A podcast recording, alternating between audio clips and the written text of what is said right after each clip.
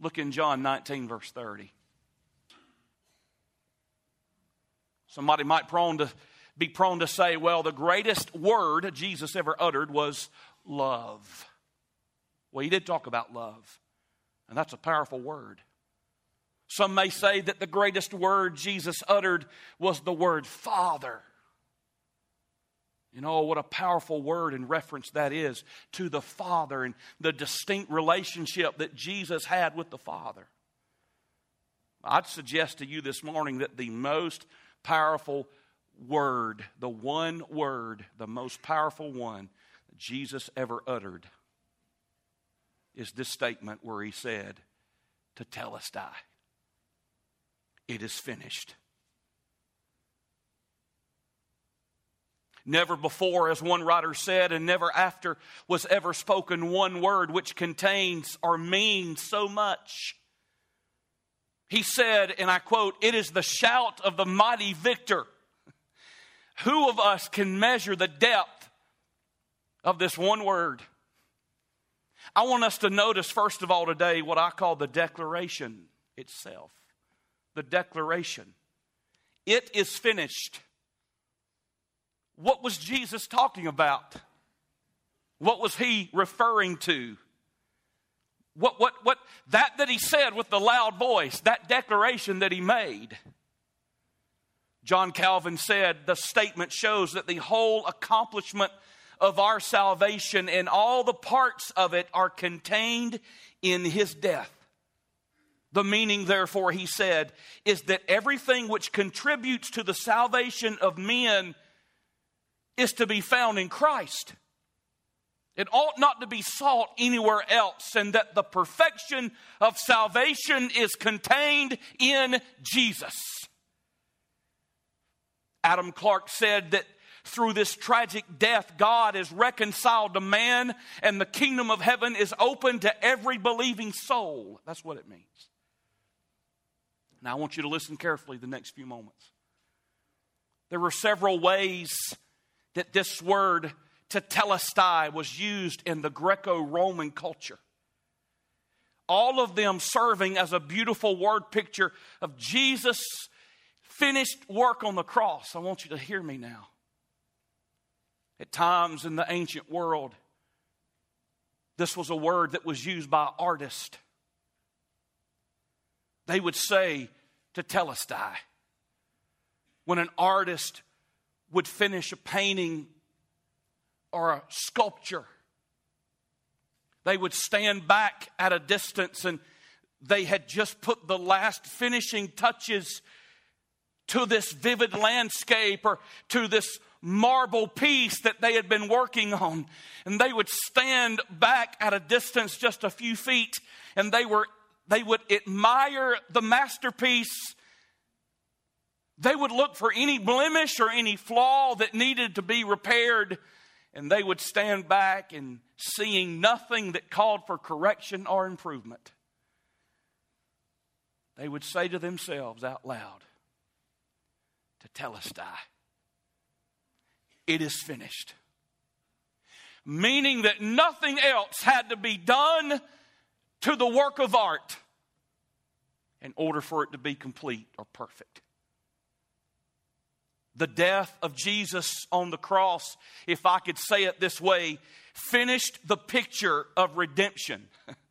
A masterpiece which had been in the Father's heart from the foundation of the world so when we think about this statement, tetelestai, it means that the master plan of redemption has been complete. It was also used not only by artists, it was also a word, a statement that was used by servants. A servant would be given a task or an assignment by his master, by his boss, his, his employer. He would be given a directive I want you to do this. This is your job. I want you to take care of this. And when the assignment was complete, the servant would go and report back to the master and say To tetelestai, Master, I have finished the work that you gave me to do. Jesus is called the suffering servant in the book of Isaiah. And Jesus on the cross completed the work that the Father had given him to do. And so when Jesus cried out tetelestai, he was simply saying that the work that the Father sent me to do is complete now. It was a word used by artists, it was a word used by servants, but it was a word also used by the high priests. It was their job to look for that spotless, perfect lamb. That lamb that they would use to make a sacrifice. And when he would recognize an unblemished, acceptable sacrifice for God, the priest would announce to the person offering the sacrifice that the offering was acceptable according to the law. And he would say, in pointing to that lamb, tetelestai. Well, I want you to know this morning that our great high priest, Jesus the Lord, not only mediates for his people as a priest, but he himself was and is the perfect sacrifice for sin. Remember, John the Baptist said when Jesus came over the hill to be baptized, and John the Baptist pointed out and said, Behold, what? The Lamb of God who takes away the sins of the world. Jesus Christ, as it says in 1 Peter chapter 1, Jesus Christ was the lamb without blemish and without spot. The whole reason Jesus came to earth was to give his life in our place in order to pay the full penalty for our sin and rebellion and defiance toward God and God's standards. And by Jesus' death and his shed blood, the bridge that was so vast was spanned between sinful humanity and a holy God.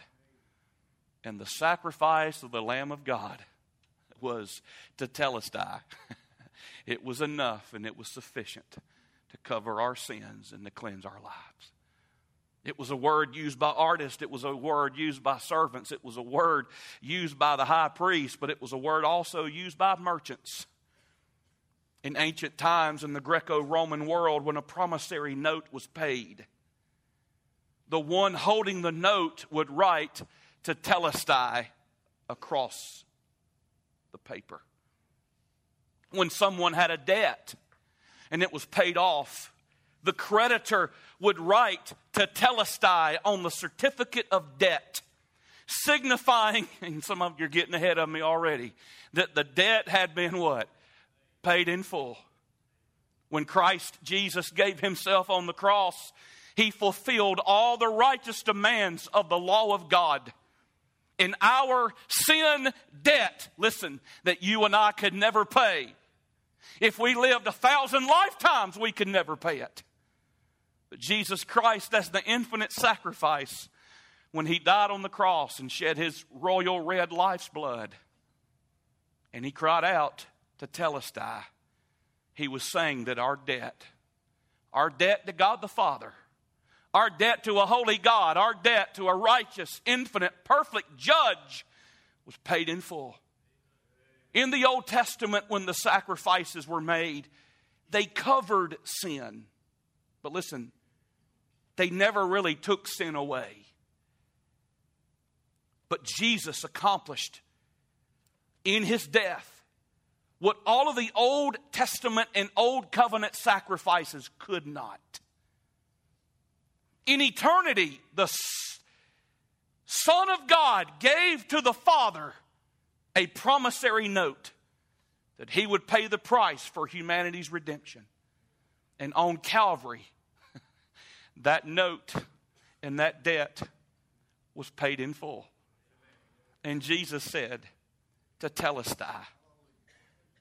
One writer said that if Christ had not paid the full penalty, there would still be condemnation left for us. He did pay the full penalty that is due to us. And now, therefore, all of us who are in Christ can say beyond the shadow of any doubt Romans 8, verse 1 there is now, therefore, no condemnation to those who are in Christ Jesus. It means that my debt is fully paid. And then it was a word used by soldiers. When the soldier had come to the end of battle, And it was obvious that his forces had won. The winning soldier and the victorious soldier would look across at the opposing army and the enemy on the other side, and they would cup their hands and they would cry out, To Telestai. And that means that was a battle cry toward a vanquished foe. And the soldier would be saying, Not I am finished. Here we go, but you are finished. The enemy is finished. Jesus' cry on the cross was not a cry of despair. It was not a cry of defeat. It was not a cry of discouragement. It was a cry of victory. And when Jesus called out with a loud voice Tetelestai, it was declaring victory over the enemy, victory over Satan, victory over sin, victory over death. It was finished, and that means that the war is over. It was used by servants, it was used by artists, it was used by high priests, it was used by merchants, it was used by soldiers. But there's a last reference and way it was used in that world. That statement was used by prisoners. You see, when a Roman citizen was convicted of a crime, he was thrown into prison. And a certificate of debt listing all of his crimes was nailed to his cell door so that any body passing by could know what he had been accused of and what he was guilty of and what the punishment was. And when the day came that the prisoner had served, every single year, month, week, day, hour, and minute and second,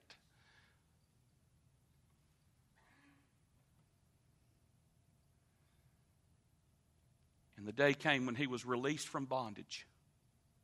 That certificate of debt and that indictment was taken down from the door. And the very judge that had written and ordered it and signed it was then approached and would take that certificate, and that same judge who had put the man in prison would sign the indictment and would write across the top Tetelestai. They would then take that certificate and they wouldn't destroy it and they wouldn't just file it away, but they would put it in the hands of that freed prisoner. They would actually give him the document so that if he were ever questioned again about his guilt and about his penalty for his crimes, if they ever had any doubt as to whether or not justice had been served, the former prisoner could just reach in his pouch and could pull out that document. And he could point to the indictment across which the judge had written Tetelestai. And he could go on his merry way and rest in safety and security because Tetelestai guaranteed his deliverance and his liberty. And the charges for those crimes could never again be brought up against him. I want you to understand this morning that as you see Christian Powell, you're looking at a guilty man. A man who has violated the laws of God. A man who stands condemned a man who God had every single right to throw the book at him. But because Jesus Christ, the great substitute, has taken our place, he, as it were, paid our sentence for us. He, as it were, sat in our jail cell. And for those hours hanging on the cross, and you know this, it was as though Jesus was suffering the eternal hell and the eternal condemnation for every single one of us.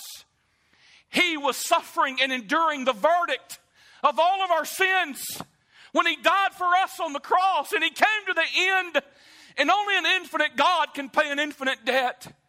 And yet, when that infinite debt was satisfied, Jesus Christ cried with a loud voice tetelestai. And those of you who are in Christ Jesus this morning, those of us that are saved, we have the eternal record that wherever we go, if we're ever condemned, if our conscience ever condemns us, if the devil ever condemns us, we have that record that across the top it says for all eternity tetelestai, the debt has been paid and we as prisoners have been set free. Glory to the name of Jesus. I'm talking about that's what he did for you. Glory to God. You're like, I thought it was just a statement. Oh, it's more than a statement. Some of you needed to hear that today. Some of us, we get beat up all the time over sins of the past. Don't you ever forget that Satan is the accuser. He's a, he accuses you to yourself. He accuses you to God. He accuses God to you, and he accuses you to other people and other people to you. Some of you can't live in victory, or you don't live in victory because you have chosen to focus on what you have done in the past. And I want to say this to you today. If you are forgiven in Christ Jesus and His blood has washed away your sins, you do not live in condemnation. Stop allowing the enemy to rob you of what Jesus has already given you. Live in the freedom. Live in that victory. Live in the fact that you, as a former prisoner, now thank God you get to walk around free. Because somebody took your place. So, preacher, that's the declaration. But what's the ramification of this? Now, I'm going to get, time out. I'm going to go ahead and tell you, I'm going to get technical for about two minutes. I want you to listen. I want you to hang with me on the technicality.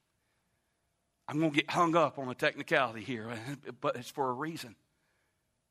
You see, the Greek language is constructed differently than English, obviously, and they have different tenses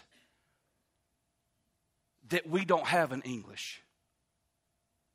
If you understand the language, it is a very picturesque language. That's why when you hear preachers preach and they actually expound the word and tell you what a word means, they will use often picturesque language and imagery. And that's why sometimes when we read our Bible, we miss out just a bit on the full meaning of what's being said because we really, it's just hard for us in our English language to understand exactly all the nuances of even one particular word. But Jesus says this when he says it. He spoke it in what in the Greek language is called the perfect tense, which is very rare in the New Testament and it has no English equivalent. The perfect tense is a combination of two Greek tenses. It's a combination of the present tense and what's called the aorist tense. The aorist tense is punctiliar, meaning something that happened at a boom, specific point in time, a moment, an instant. It is finished. And yet it's not just the aorist, it's the present tense. Which means that something, it did happen, but it continues on in the future and has ongoing results and implications. That means that something that happened back here is still in effect, ongoing in the future. So when you put the aorist and the present together, you have the perfect tense. So the combination of these two tenses in the perfect tense as used in John 19:30 is an overwhelming significance for the Christian. Because when Jesus said, boom, it is finished. It is complete. What he actually is saying is that it is finished now, yes, but it'll continue to be finished throughout the ceaseless ages of eternity. In other words, there will never be a point in time in eternity when it won't be finished. Jesus, He changed eternity, He impacted eternity. We've seen the declaration, we see the ramification, and then let's close with the implication.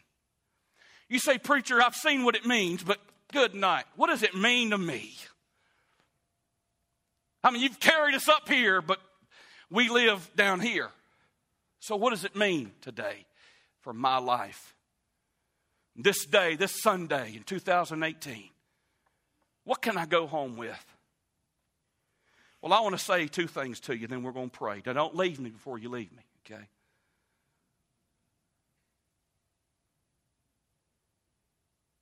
Number one, it means that you can rest in His finished work.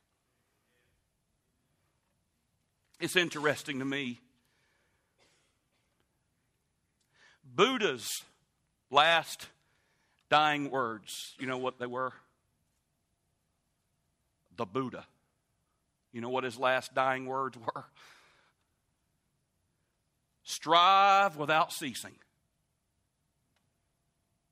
Strive without ceasing. All of your days, all of your life, you keep striving without ceasing. Wait a minute. You keep striving to gain perfection.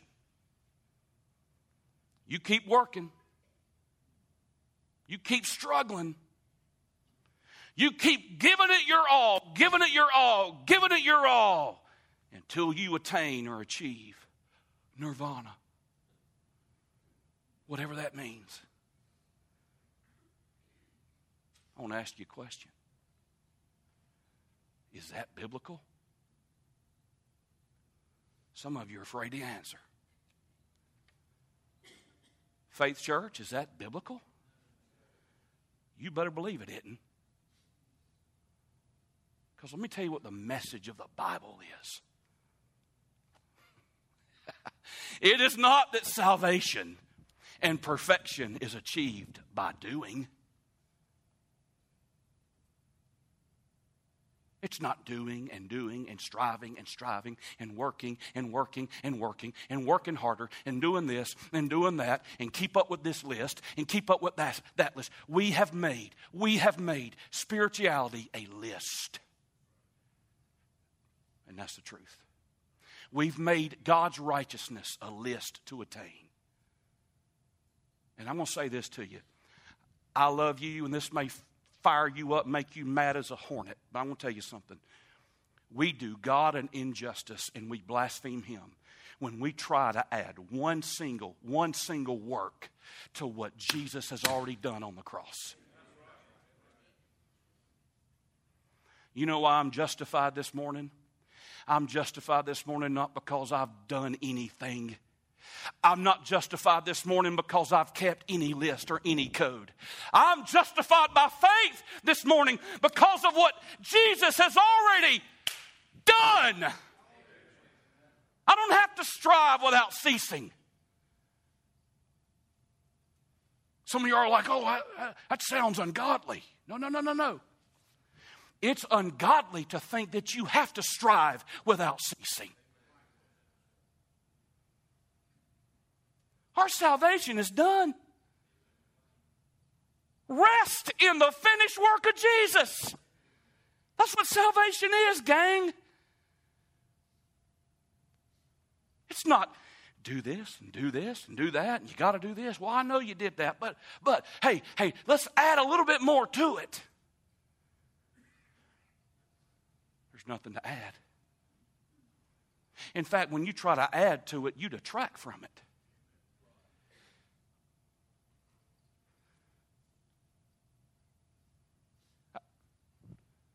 Let me tell you what Ephesians 2 8 through 10 says. You're like, whoa, whoa, whoa, whoa, whoa. Wait a minute. Wait a minute. What about works? Listen to me. Works and good works have zero to do with salvation. You know how I'm saved? By faith in Christ Jesus. I'm resting in Jesus. I'm saved by faith. You know how I'm kept saved? By faith in Jesus. I'm not saved by grace through faith and then kept saved by my good works. I can't sin away my salvation. I don't believe that, and your Bible doesn't teach that. What the Bible teaches is that I am kept saved and secure by the very thing that saved me to begin with faith in the finished work of Jesus Christ that has an ongoing result in my life. It's not by a list. For by grace are you saved through faith. That not of yourselves, it is the gift of God, not of works, lest any man should boast. For we now, as a Christian, are, are his workmanship, created in Christ Jesus. In other words, we are God's masterpiece, created from eternity past to do good works now that we're saved. But I'm not saved by my good works. I'm not kept saved by good works. I work not in order to be saved. I work for Christ, and I do through His power and His Spirit and His fullness as He works in me and as He helps me and as He overcomes me. His work is in me and through me because I already have been saved. I don't conform to a list. That's legalism. That's quiet in here, but I'm preaching the truth of God today. I don't, don't live my life according to a list in order to be saved. You're like, preacher, do you have things? You, yes, I have things I live by. I live by the daily, practical, sanctifying principles of the Word of God. And every serious Christian does too. That's not what I'm talking about. I'm not saying don't live your life by rules. Here's what I'm saying that if you think your rule keeping is going to add to your favor with God, my dear brother, you're sadly disappointed. Jesus took care of that on the cross.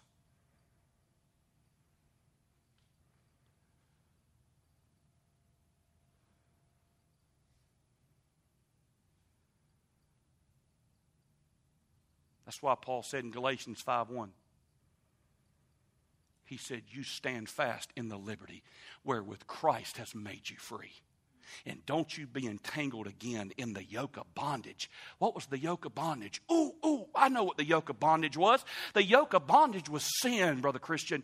No, not in its context. The yoke of bondage was legalism and Pharisaism. Study and read it in context. That's the bondage.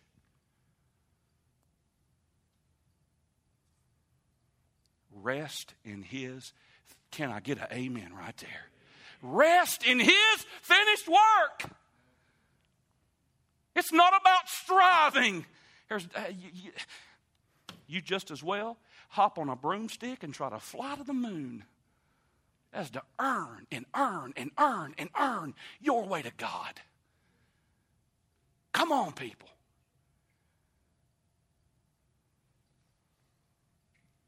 Rest in that. See, the reason we work as a Christian is because we are saved, not in order to stay saved or to be saved. Rest in that to finish work. And then I say this, and I'm done. You can rejoice in his finished work. I'm looking at some people today, and I love you, but you've lost your song. You've lost your joy. You've lost your shout. You've lost your amen. You've lost your happy heart and your happy spirit. I'm telling you today, you got every reason in the world to rejoice. and walk out of here with victory in your soul. Now, y'all know what I'm saying. I'm not saying that you live in sin. Good gracious, you know I ain't saying that. You ain't been listening if you think that's what I'm saying. Some of you living in sin and you are miserable. And can I tell you? Good. Because God didn't design you to live in sin and to be joyful. Because He knows I have no better joy than when my conscience is clean before Him. Some of you need to get your joy back. I'm talking to you. I, well, I'm not. I'm not. I'm nothing. But the Spirit of God is talking to you. You, you know who you are this morning. And the Holy Spirit has already revealed to you what you need. He's already told you what you need. I don't know what it is. For some of you, friend, you need to come to Christ today. For others of you, you need to you need to get this deep down in your fiber. And if you're a child of God, live like it. But if you're a child of God, rejoice like it. And stop trying to add your good works to the finished work of Jesus Christ. You're accepted in the beloved if you're a child of God. Live like it, rejoice like it, sing like it, serve like it, love like it. Get your joy back, get your testimony back, get your victory back. because it is vanished.